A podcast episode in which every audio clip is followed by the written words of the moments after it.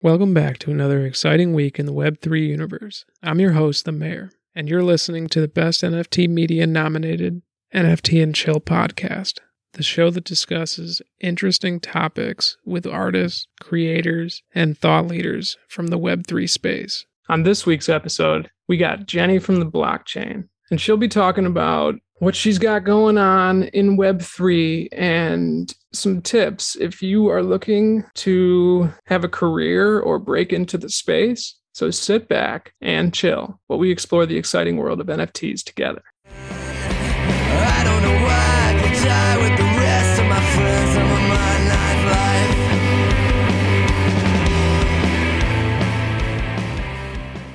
Who I have with me today is Jenny from the blockchain. She is a podcaster among many things in the space. Jenny, you want to give yourself an introduction? Sure. Yeah. Co host of the NFT Catcher podcast, which we just uploaded our 51st episode. We do weekly recaps and interviews. Also, am head of marketing at Evaluate Market, which is an NFT analyzer site where you can track uh, the value of your NFTs. To go to a lot of NFT events. Congratulations on over 50 episodes with the NFT Catcher podcast. Thank you. Yeah, that's a huge achievement and it's a really great show, but he hasn't checked it out. How did you find yourself in the NFT world? What was that journey like?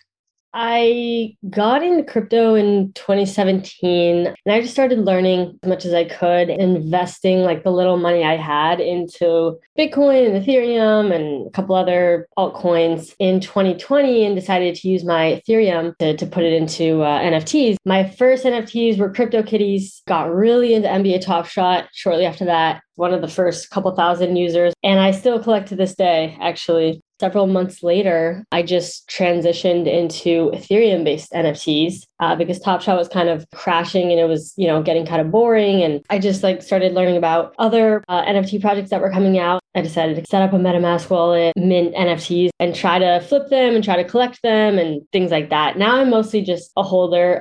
Yeah, that makes sense. I know a lot of people in the space came in through cryptocurrency. It's kind of like the jumping off point. Like if you were in crypto, you know, you eventually find the NFT landscape. Top Shot was, you know, a really easy place to where you didn't really have to know a whole lot about the blockchain to be involved. And it was really eye catching. I mean, Top Shot was a super easy onboarding experience for a lot of users. And I mean, now there's, I think, 670,000 uh, wallets with at least one moment uh, in their account for NBA Top Shot. Yeah, Top Shot was was kind of like the gateway drug for a lot of people to where it was like that was their first introduction into NFTs. And Top Shot moments aren't even really advertised as NFTs. I think that's kind of nice. Like they kind of, you know, it's like, oh, digital collectibles, you know, these are digital moments that you can collect. And they're more supposed to be like a collector's item versus something that you speculatively buy and sell type of thing. It's a nice thing um, because it's like it's a centralized website, but then it's built on a decentralized blockchain flow, which is like the blockchain they created after like CryptoKitties, you know, kind of crashed the Ethereum network, right? Because it was like the cost of gas was just going up like crazy because there was so much volume, and they realized Ethereum wasn't really made for high volume. And so they kind of created their own blockchain, which is what NBA Top Shot and a bunch of other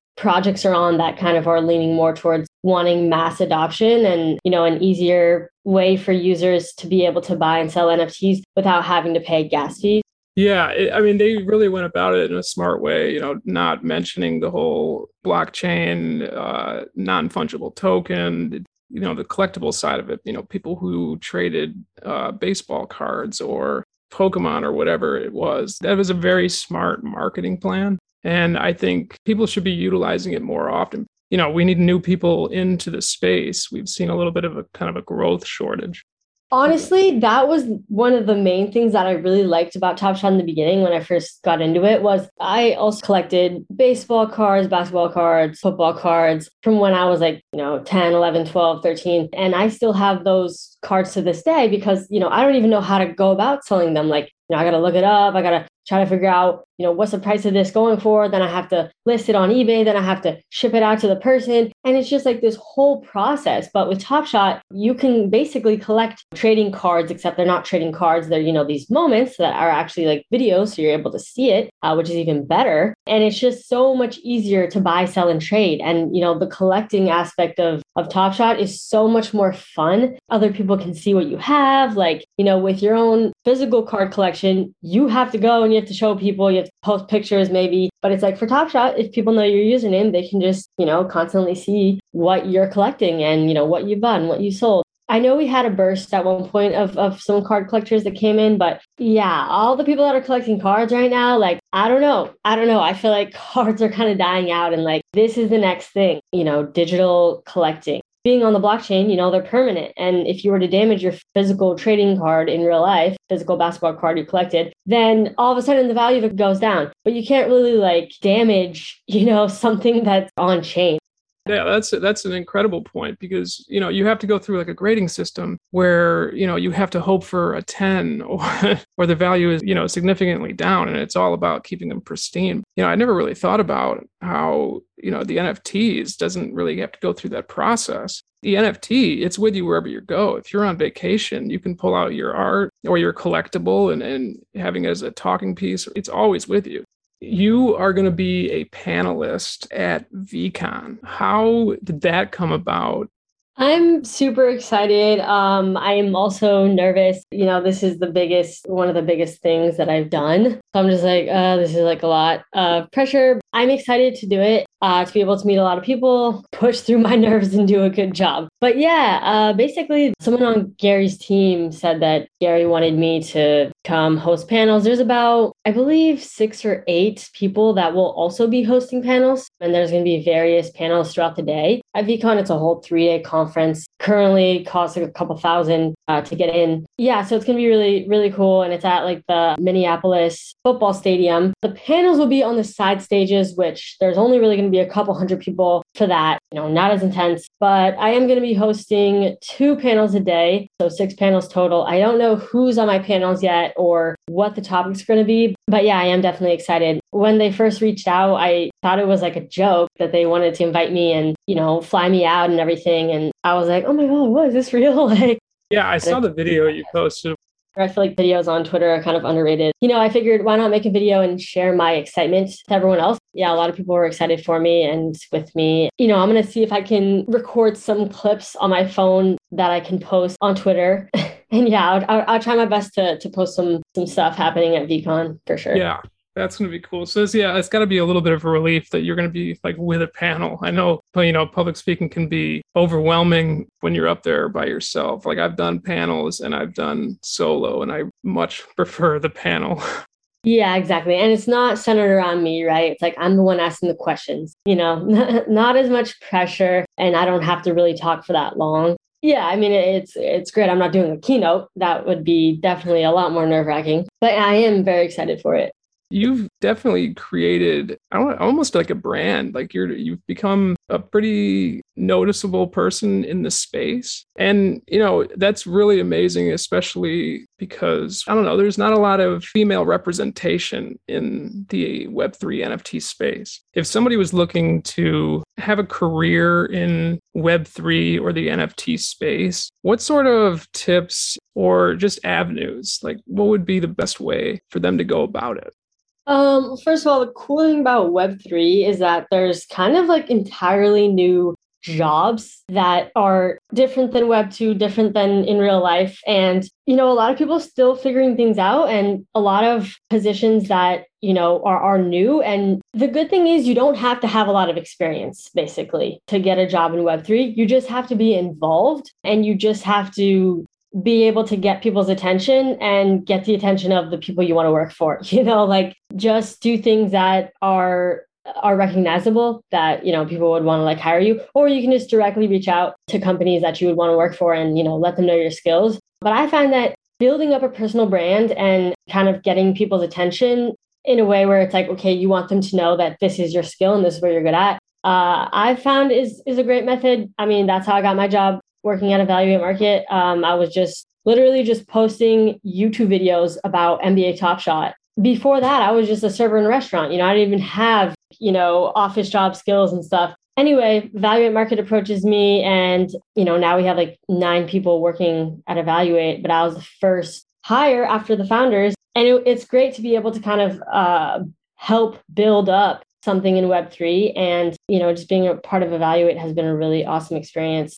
Yeah, I would I would encourage people to just put themselves out there because, you know, you're probably not going to get a job in the space if, you know, nobody knows who you are. Like you got to build up a little bit of a reputation for yourself and, you know, really involve yourself in Web3 and some people like to suggest volunteering, you know, to be a moderator in Discord. I think that's a great route if you, you know, want to be like a community manager or like someone working, you know, within Discord and stuff, then yeah, being a moderator is a good entry level thing you can volunteer for. And then just kind of proving that you are like a good person, you know, for the job or like letting them know what your skills are. But but there's other things too. Like, you know, a lot of people have a lot of in real life skills or web two experience that they can carry over into web three. You just have to figure out what it is that you want to do. And then from there, you know, do some research and figure out who you want to work for and then just contact them and, you know, figure it out, make it happen for yourself. But yeah, I think it's actually pretty easy to get a job in Web3 um, if, if that's what you really want to do. Yeah, that's incredible advice. Like you said, there is a lot of opportunities springing up. There's going to be people constantly looking for work. I know I get messaged on LinkedIn constantly about job positions and had opportunities just come up out of nowhere. And it's just from being present in the space, participating where you can, you know, talking about Web3, the blockchain, cryptocurrencies, NFTs, tweeting about it, being on Twitter spaces, you know, talking about it on your LinkedIn, stuff like that. Just being present and participating definitely goes a long way, but having a direction was great advice for sure. I just want to thank you so much for coming on. Where can my listeners reach out to Jenny from the blockchain?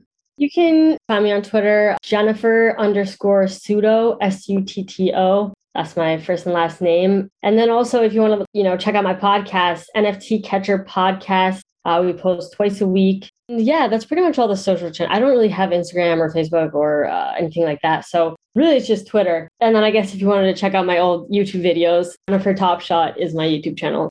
Yeah, definitely check out the NFT Catcher podcast. It's excellent. Your co-host Michael Keene, he's a gem as well. And yeah, you guys have put together something really special there. 51 episodes. That's that's incredible. Thank you so much. Yeah, it's been a really fun journey. Yeah, I'm sure. It, you know, it's quite the wild frontier, the uh, Web3 NFT space, and we're very early, so, and it's exciting. So I want to thank you so much for coming on the NFT and Chill podcast. If anyone is going to VeeCon, you'll be able to check out Jenny from the blockchain. Hey, there we go. All right. Thank you so much for having me.